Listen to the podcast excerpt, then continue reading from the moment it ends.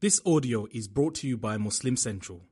Please consider donating to help cover our running costs and future projects by visiting www.muslimcentral.com forward slash donate.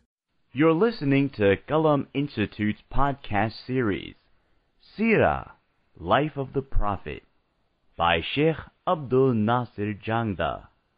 Visit us on the web at qalaminstitute.org or find us on Facebook at facebook.com slash Qalam Institute. Bismillah walhamdulillah wa salatu wa salamu ala rasulillah wa ala alihi wa sahbihi ajma'in. Assalamu alaikum wa rahmatullahi wa barakatuh. So alhamdulillah we're continuing our series on the life of Rasulullah sallallahu alayhi wasallam, Asiratu Nabawiyyah, the prophetic biography. In the previous maybe four sessions we talked about the journey of the Prophet ﷺ to the city of Al-Ta'if. When it happened, why it happened, what was the Prophet ﷺ's thought process behind it, and then what actually transpired on the trip and the journey, and not only that, but then what was the aftermath of that trip and that journey.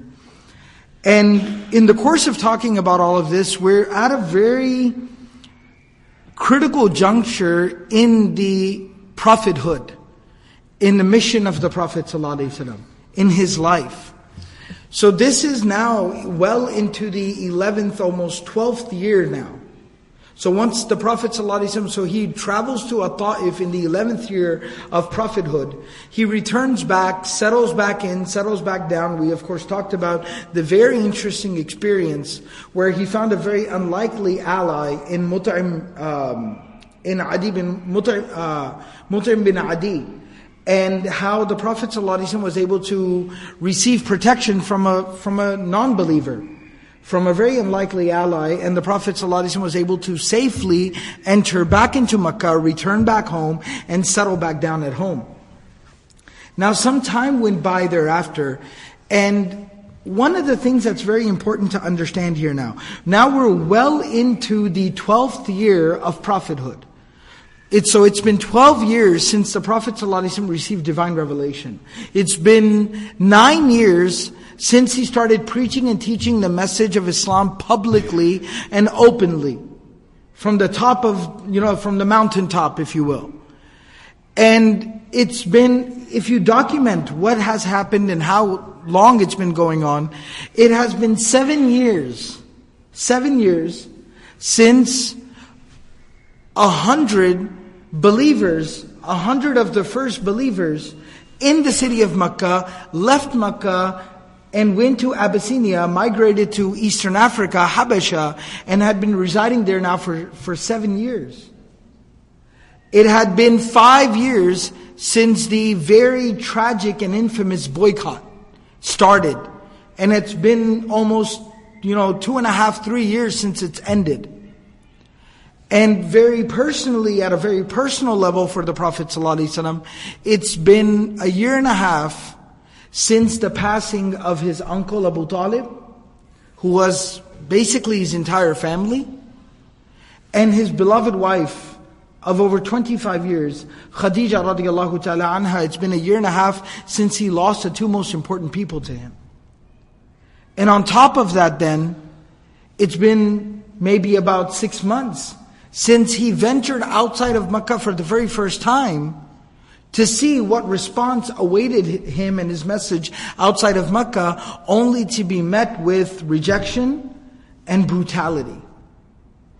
So the Prophet ﷺ is sitting here at a very, very critical juncture. Extremely overwhelmed by the circumstances. I mean, he has taken so many hits and such major, major hits. Any one of these major hits would have just grounded us, would have floored us, would have done us in. But the Prophet ﷺ has taken multiple hits, one after another. And he's still going, he's still persisting, he's still surviving. He's relying and depending upon his relationship with Allah subhanahu wa ta'ala. And that's getting him through. But at the same time, you also have to understand that at a human level, he's being beat down.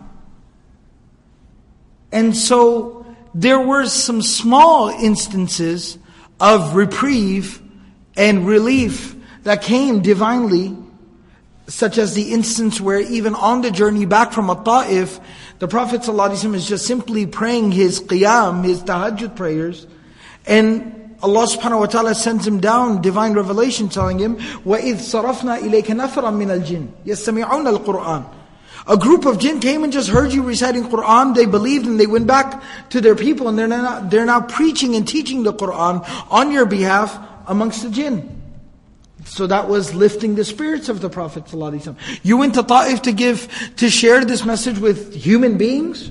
Well, they might not have listened or accepted, but guess what? Allah subhanahu wa ta'ala gave guidance to a group of jinn.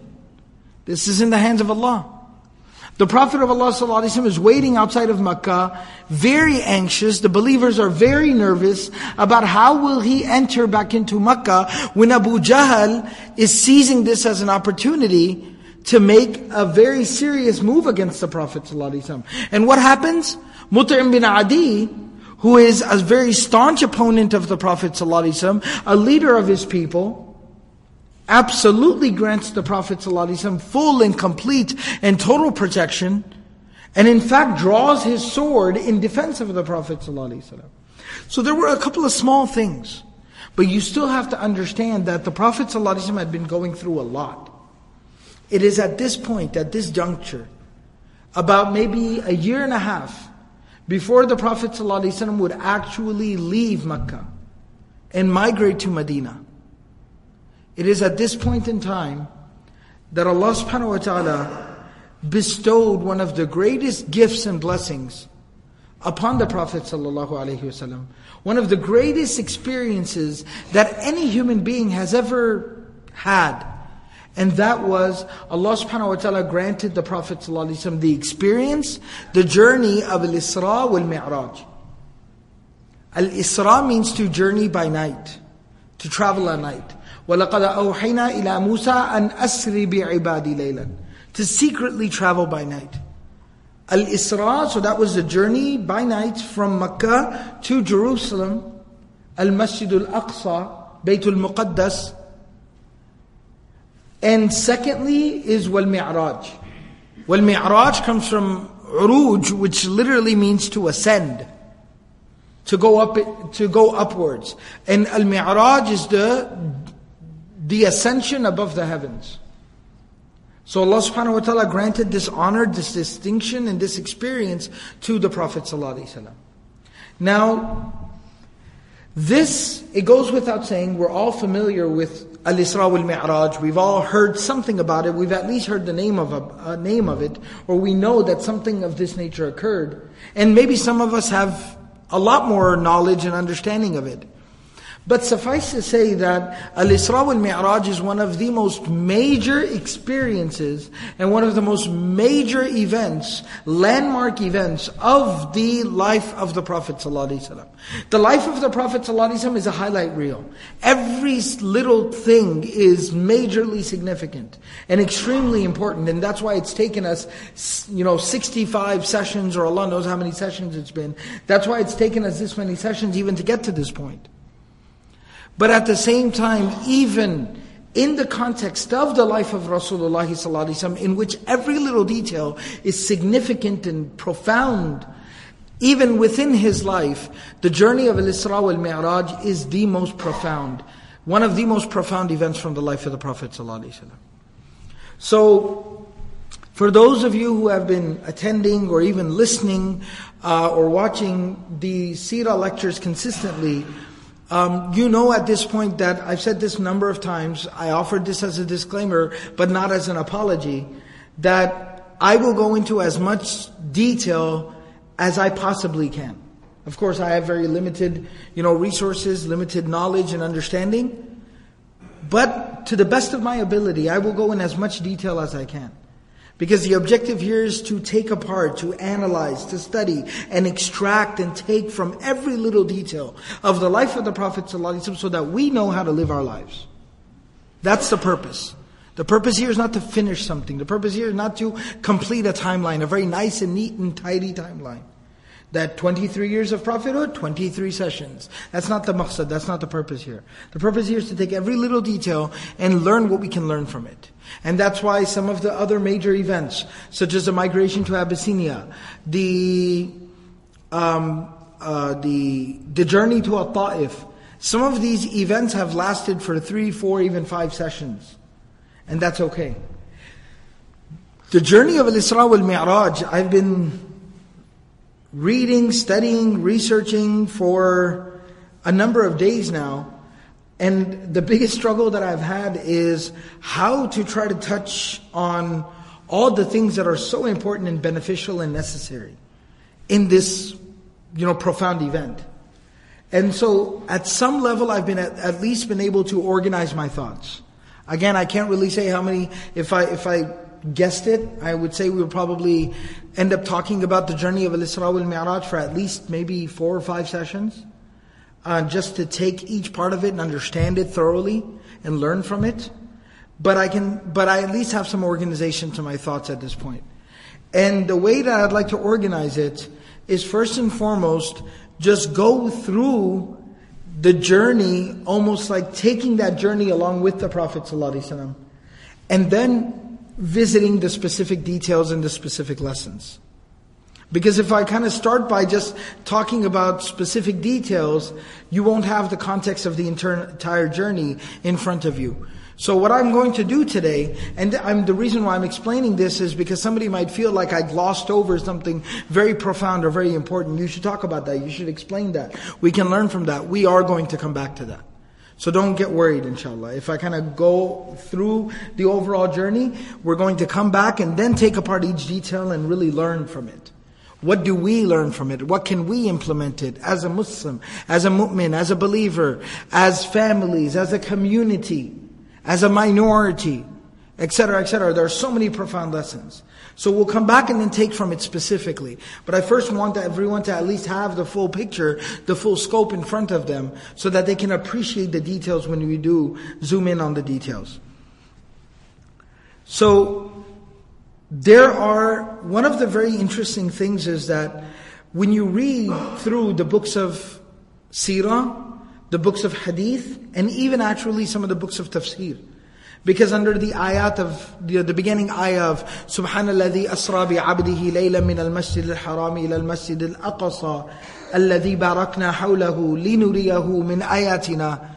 And then the beginning of Surah Al-Najm, والنجم إذا هوى ما ضل صاحبكم وما غوى وما ينطق عن الهوى إن هو إلا وحي يوحى علمه شديد القوى ذو مرة فاستوى وهو بالأفق الأعلى right? And from there on it goes forward. There are certain passages in the Quran, the beginning of Surah number 17, Surah Al-Isra, the beginning of Surah Al-Najm, the beginning, the, there are certain parts of the Quran which also um, allude to and speak of the journey of Al-Isra wal-Mi'raj.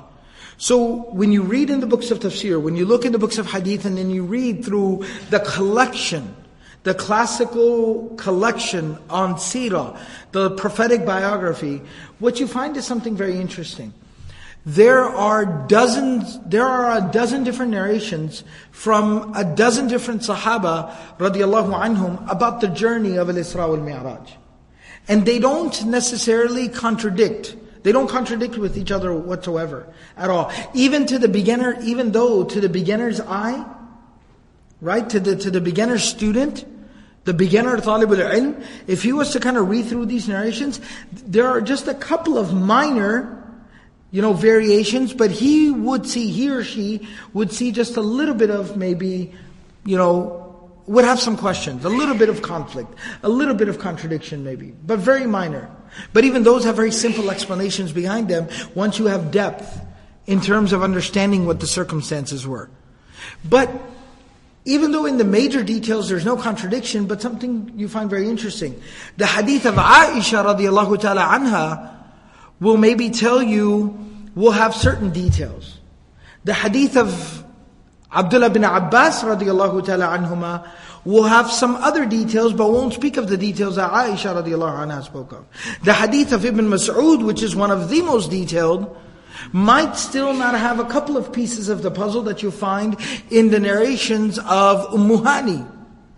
etc., etc. So when you kind of look at all of it, it kind of brings a question to mind. Like, why this type of variation? Where can you go to kind of find the complete, all the bits and the pieces of that narration and that story pieced together?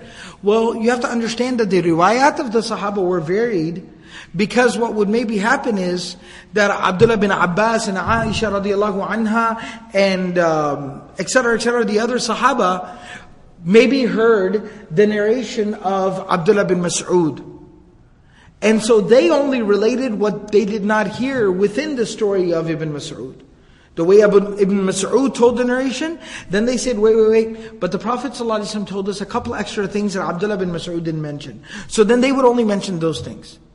ليلة أسري برسول الله صلى الله عليه وسلم حدث هذا وهذا وهذا that on the night that the Prophet ﷺ was taken on the journey of Al-Isra wal-Mi'raj, this happened, that happened, that happened. And they're only mentioning the three things that weren't found in the other narration.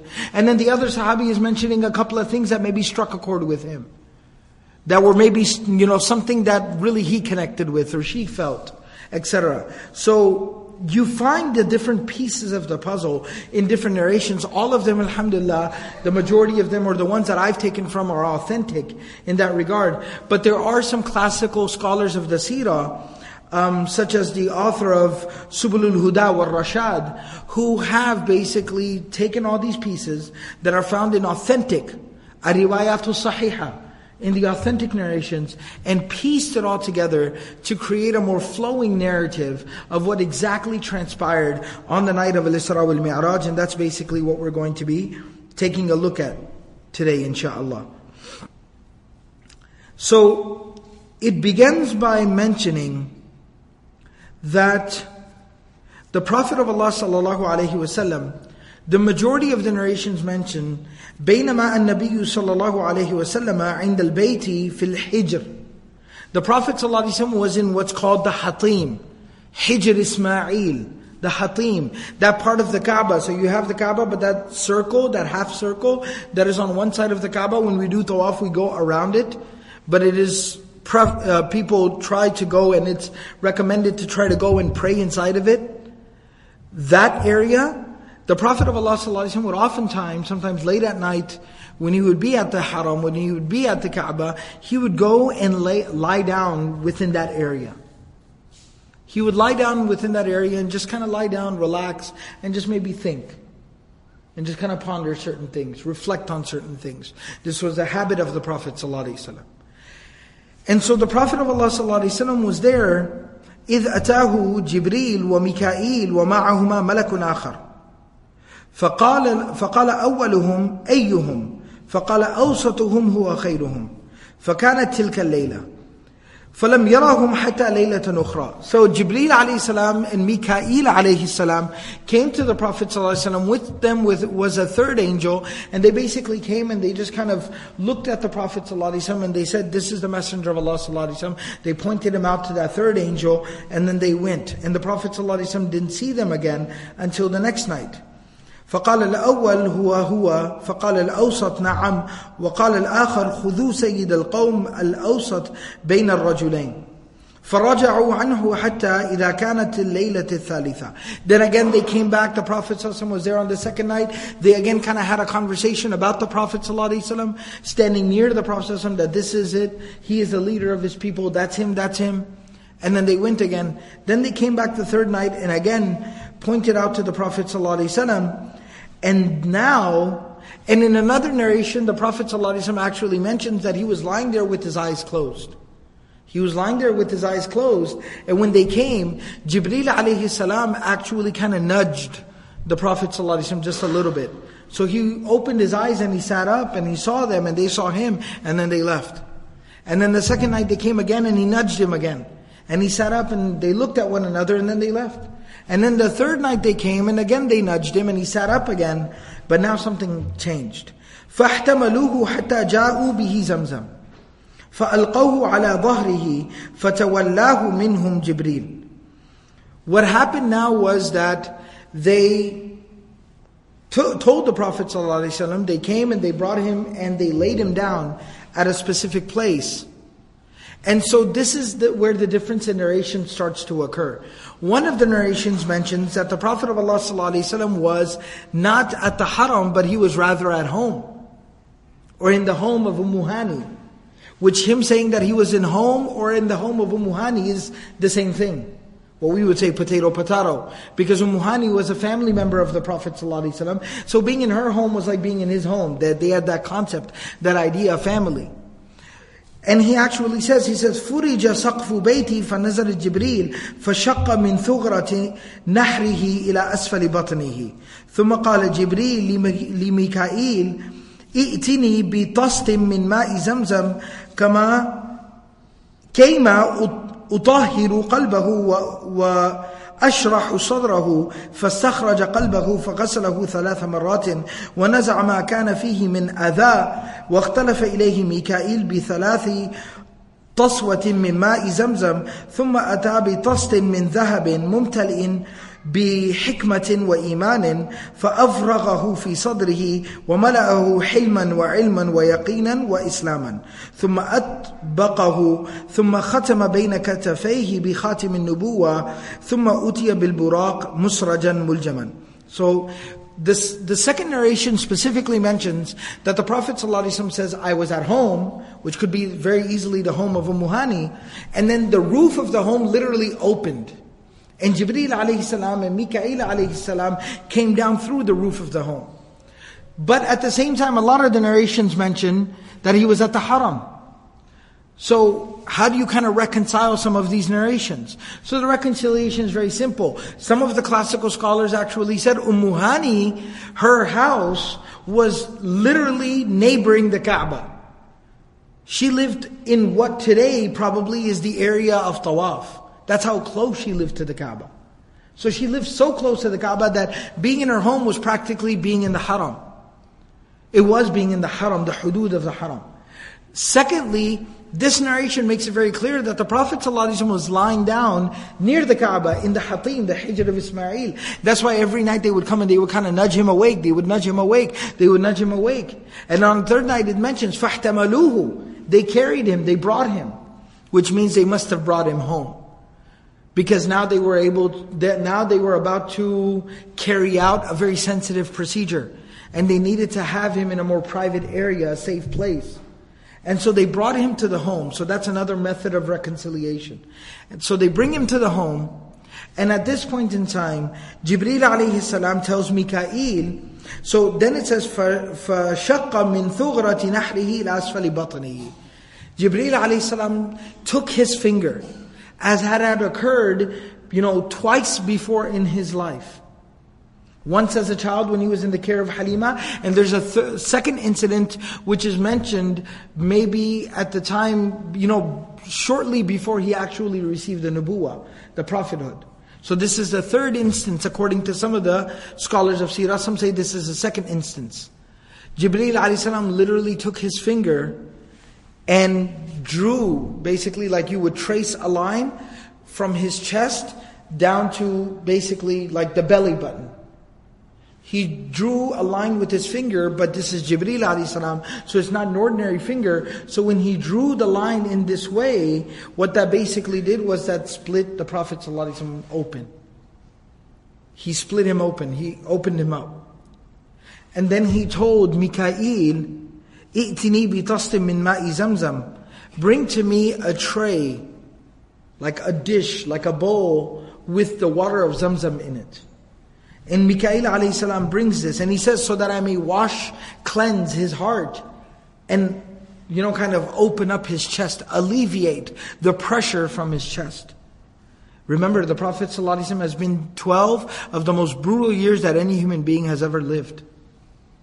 So you see the very practical purpose and the benefit of this. And فَاسْتَخْرَجَ قَلْبَهُ He took his heart out of his chest. فَغَسَلَهُ ثَلَاثَ مَرَّاتٍ And he washed it three times. وَنَزَعَ مَا كَانَ فِيهِ مَا كَانَ فِيهِ مِنْ أَذَى He removed all the pain and the hurt that was there in the heart of the Prophet ﷺ. And it actually mentions that each for each of the three washings, Mikael alayhi would hand Jibreel alayhi a separate clean bowl. And he washed it in all three bowls. ثم أتي بطست من ذهب Then there was a bowl, there was a container, a dish that was made out of gold. ممتلئ حكمة وإيمانا And it was full of hikmah and iman. What that must have looked like, Allah knows best. But it was a bowl full of hikmah, wisdom, and faith, iman, conviction.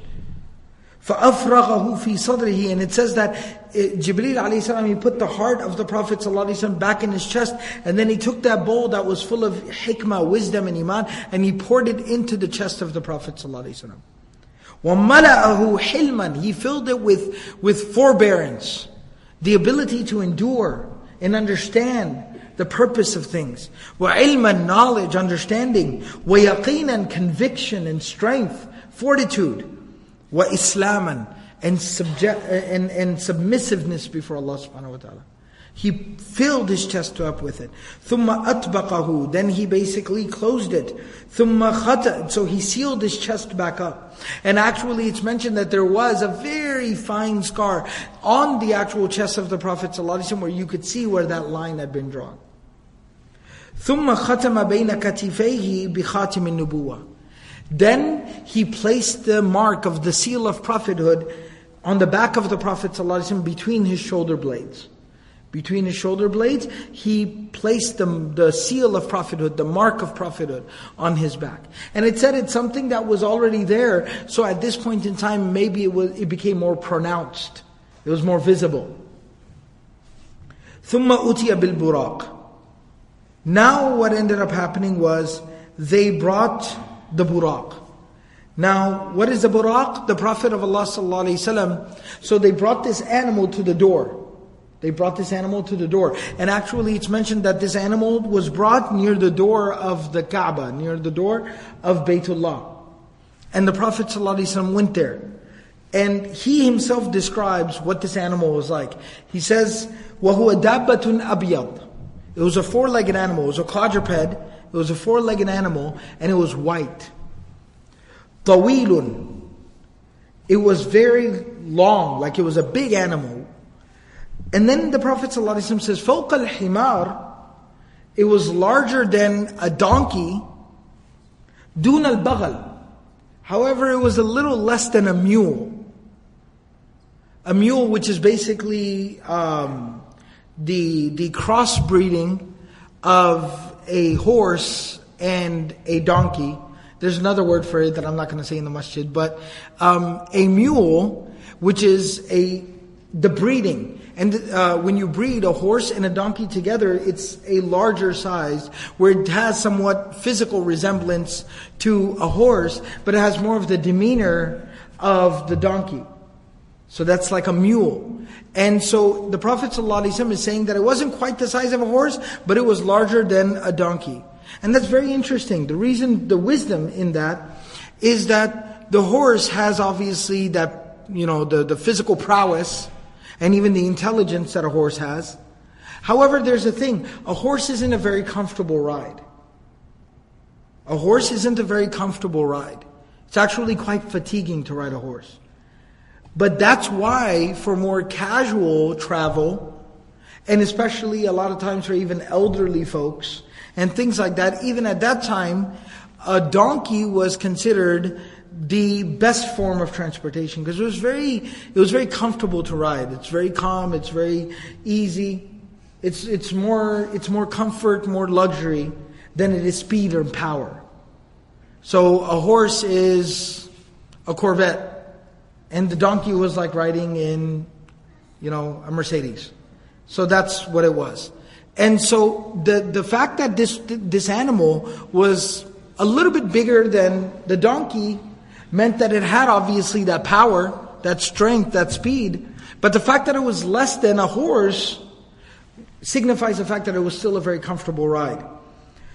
يضع حافره عند منتهى طرفه what was the nature of this animal? As soon as the Prophet ﷺ basically sat on this animal, and this animal took its very first step, the Prophet ﷺ realized something mind blowing. He says, يَضَعُ حَافِرَهُ عِنْدَ مُنْتَهَا طَرْفِهِ That the place where this animal would place its hoof, like, so you know when you sit on an animal and it takes its first step, it places its hoof on the ground? The Prophet ﷺ said that when it would place its hoof, it would place its hoof as far as the eye could see. That was one step. I mean, I, I, always try to say this, and it's kind of difficult because, you know, a lot of times these days with whether it be, you know, um, you know, visual effects, whether it be from video games or movies or whatever uh, the case may be, it's obviously got a lot of, you know, negative effects that it has in terms of attention span and how we use our time and how we utilize our time and things people are exposed to a lot of times.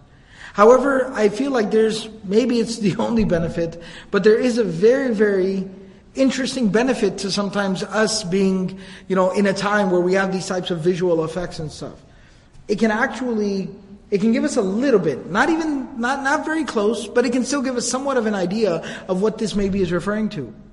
So you know when you, when, when you, like, maybe almost like super speed or hyperdrive or whatever they do in Star Trek, you know when the when the when the ship just basically goes into hyperdrive and it just takes off and just becomes a blur like it's here now it's gone?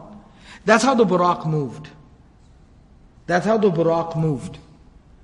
And so the very first step it took, it went as far as the eye could see. So you were here now, and next thing you know, you were maybe 30 miles away. Just boom, in one step, in a split second. That's how far you were. So the Prophet ﷺ talks about this. مضطرب الأذنين إذا أتى على جبل ارتفعت رجلاه وإذا هبط ارتفعت يداه له جناحان في فخذيه يخفز بهما رجليه The Prophet of Allah ﷺ explains a little bit more about the animal that the Prophet ﷺ says that as it's moving so quickly, now obviously there's a there's there's different terrain that it's passing through as it moves so quickly so the Prophet ﷺ, when he came, said when he came upon, upon a mountain, it's almost like it's, it felt like its legs would get longer so that it could go over the mountain. And when it started going back towards a decline, it's like its front legs would get longer.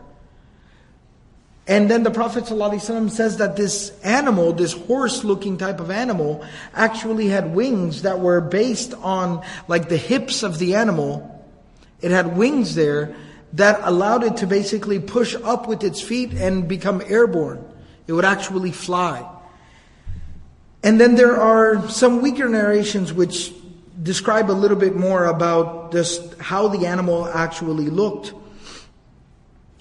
And there, there, these are weaker narrations, but it basically mentions about the fact that its horse, its head and its legs were, its head was more like that of a horse and its face as well while its legs resembled that more of a camel.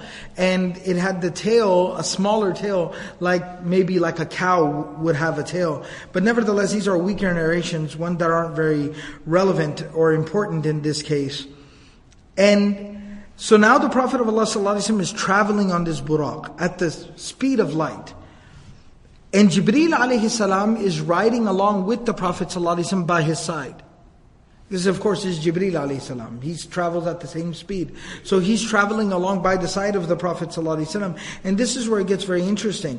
So, it mentions that Jibril alayhi salam, eh, oh, it mentions Jibril alayhi salam, وَجِبْرِيلٌ عَنْ يَمِينِهِ وَمِكَائِيلَ عَنْ يَسَارِهِ Jibril alayhi salam is on the right and Mikael is on the left. So the Prophet ﷺ has like an official escort on both sides. He's being flanked on both sides as he's traveling.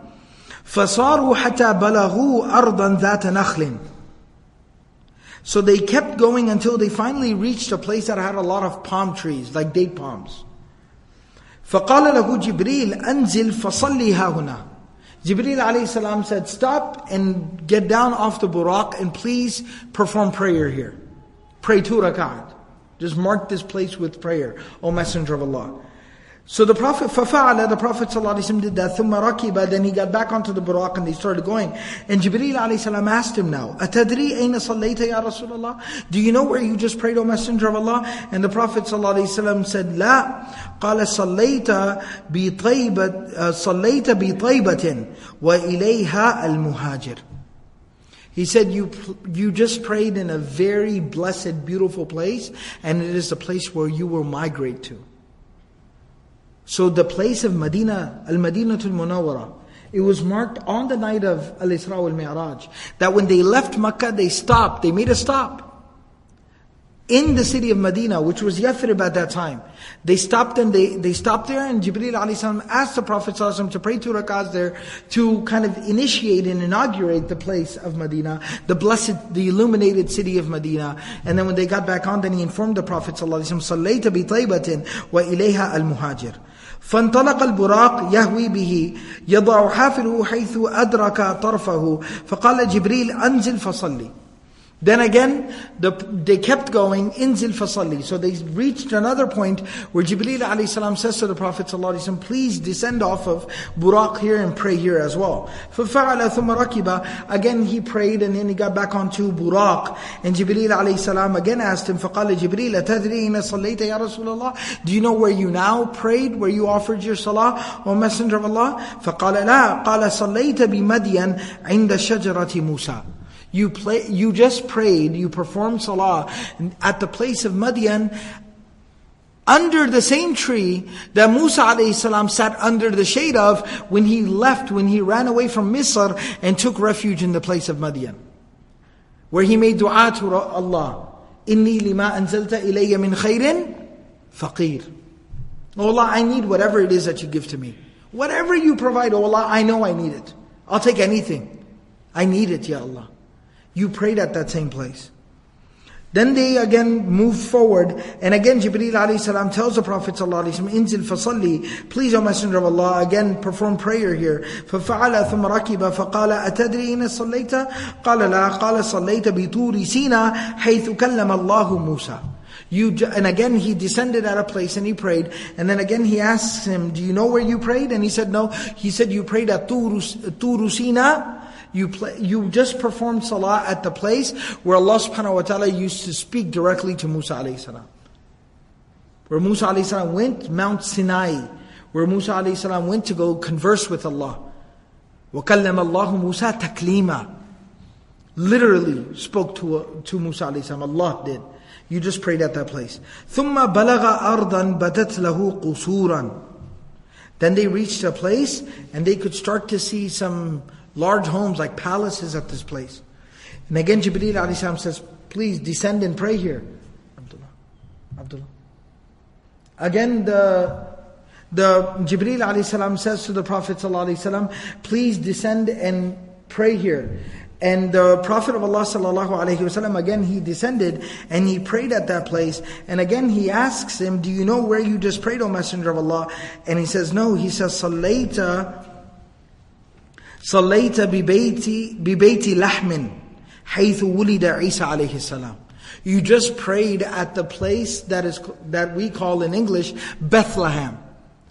You just prayed at Bethlehem, where Isa, Isa ibn Maryam alayhi salam was born, where Maryam salamun alayha gave birth to Isa alayhi salam miraculously. You just prayed at that place. وبينما هو يسير على البراق إذ رأى عفريتا من الجن Now the story goes on forward from there. As the Prophet ﷺ is moving, traveling at the speed of light on this buraq, occasionally, whether buraq slowed up somewhere, Allah just gave him the ability to see things on that journey, on that trip. The Prophet of Allah ﷺ saw a group of the jinn, and not just a group of the jinn, but he saw a very powerful jinn. يطلبه بشعلة من نار كلما التفت رآه that uh, he keeps trying to find um, you know basically he keeps trying to find a piece of the fire he keeps trying to take from the fire this jinn and every time he turns around, he sees it and he goes back to it and he's not able to take some of the fire. And then he turns around, he goes, looks back and then again he goes back to it, but he's not able to take it. ألا أعلمك كلمات تقولهن Jibreel alayhi salam says, Shall I not tell you some words that you can say them? فإذا قلتهن طفئت شعلته وخر لفيه And then Jibreel alayhi salam said that if you say these words, then this fire that this jinn keeps seeking out will extinguish and this will stop. فقال رسول الله صلى الله عليه وسلم بلى he said absolutely فقال جبريل قل أعوذ بوجه الله الكريم وبكلمات الله التامات التي لا يجاوزهن بر ولا فاجر من شر ما ينزل من السماء ومن شر ما يعرج فيها ومن شر ما ذرأ في الأرض ومن شر ما يخرج منها ومن شر فتن الليل والنهار ومن طوارق الليل والنهار إلا طارقا يطرق بخير يا رحمن فانكب لفيه وانطفأت شعلته And so he taught the Prophet ﷺ these words. He says, O Messenger of Allah, if you say these words, what this jinn, this was a very evil, powerful jinn. And what this jinn was doing was he saw a fire burning and he would keep going and trying to get it, but he wasn't able to get it. And every time he moved away from it, then he would look back and he would see the fire there again, and you keep trying to go and get it. This was symbolic of a jinn basically trying to go and do something evil. This was symbolic of the fact that a jinn was trying to do something evil. And so Jibreel alayhi tells the Prophet let me teach you something, O Messenger of Allah, that if you say this, it will extinguish that fire, meaning what? It'll take that fuel away from those jinn. It will prevent them from creating trouble, from wreaking havoc, from making problems. And then he taught him this, قُلْ أَعُوذُ بِوَجْهِ اللَّهِ الْكَرِيمِ That say, I take refuge with the face of Allah that is most noble. وَبِكَلِمَاتِ اللَّهِ التَّامَّاتِ الَّتِي لَا يُجَاوِزُهُنَّ بَرٌ وَلَا فَاجِرٌ And with the words of Allah subhanahu wa ta'ala, the complete, powerful words of Allah subhanahu wa ta'ala, that nothing can transgress them. Nothing can outlast them. Nothing, no one, not a good person nor a bad person can supersede the words of Allah. Min sharri ma yanzilu sama. I take refuge with Allah from the evil that could come down from the sky, from the evil that rises up into the sky, from the evil of that which spreads onto the earth, from the evil of that which comes out of the earth, from the evil of the test of the night and the day, and from those things that attack or, you know, move at night or during the day, except for something that comes with khair, O Allah, Ya Rahman, O the most merciful. And he taught him this, and no sooner did the Prophet ﷺ actually say this, repeat this after Jibreel alayhi than he saw that that um, fire that that jinn was chasing after, it extinguished. It was put out. So it took that out of the hands of that jinn. فصاروا حتى أتوا على قوم يزرعون في يوم ويحصدون في يوم كلما حصدوا عاد كما كان Then they moved on forward until they saw a people who would, you know, they would, they would basically sow the seeds and, you know, kind of uh, turn the soil and work in the soil one day. وَيَحْصُدُونَ فِي يَوْمٍ And then they would go and harvest the next day. كلما حصدوا عاد كما كان. As soon as they would go and harvest, then the crop would return back to the way that it was originally. فقال يا جبريل ما هذا? This will be a very common theme on this journey.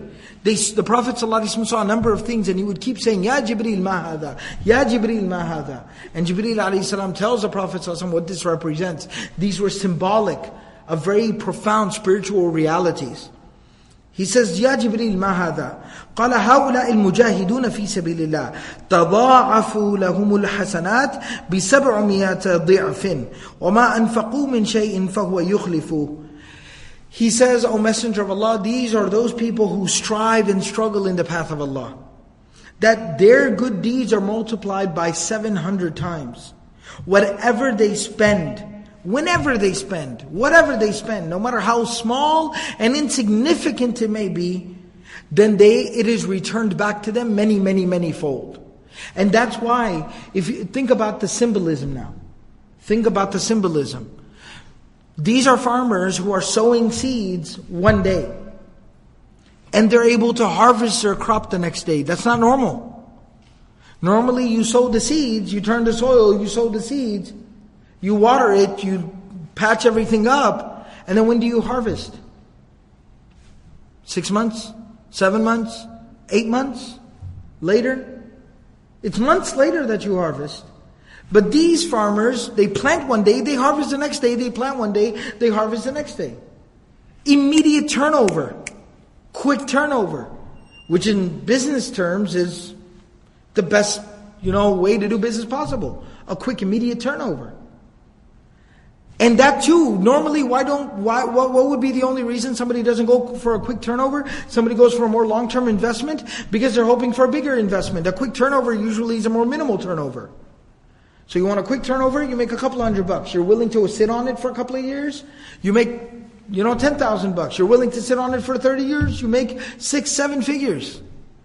So that's the incentive. But what's going on with them is, it's a quick turnover, but it's a huge turnover. A significant 700 times the profit in the span of one day, 24 hours. And he says that these are people who strive and struggle in the path of Allah subhanahu wa ta'ala. وَوَجَدَ رِيحًا طَيِّبَةً This is very beautiful.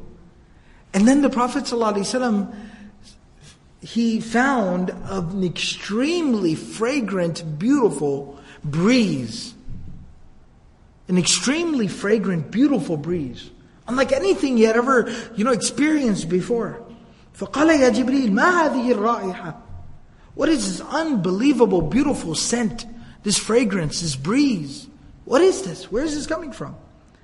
فقال هذه رائحة ماشطة بنت فرعون وأولادها This is the scent, the fragrance coming from the woman who used to comb the hair of the daughter of Fir'aun, her and her children. The woman that used to comb, brush the hair of the daughter of Fir'aun, her, that woman, and her children, this is their fragrance. This is their scent. And then he tells the Prophet ﷺ, بينما هي تمشط بنت فرعون إذ سقط المشط. One day she was brushing the hair of the daughter of Fir'aun, and she dropped the brush. It fell out of her hand. فقالت بسم الله فقالت بسم الله تعس فرعون So when she went to go pick up the brush, she says Bismillah and may Fir'aun be cursed. so فقالت ابنة فرعون, the daughter of Fir'aun said, أولك ربي أولك رب غير أبي You have a Lord other than my father? You have a master that you worship other than my father? قالت نعم ربي وربك الله Yes, my Lord and your Lord is Allah. In one narration she actually says, Rabbi wa Rabbu abiki Allah. My Lord and the Lord and the Master of your father is Allah.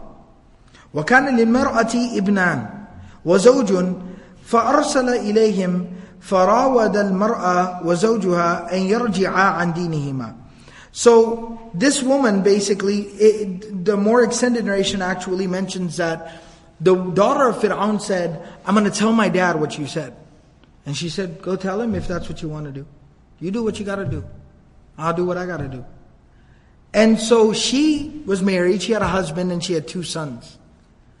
And so once the word got to Fir'aun, he basically called all of them and gave them the chance, especially the two parents, the two other kids were small. Basically, the, the wife, this, this woman that used to brush her hair and her husband, gave them the opportunity, leave this religion now and come back to worshipping Fir'aun or else. فَقَالَ إِنِّي, قات إني قَاتِلُكُمَا Because I will kill the both of you.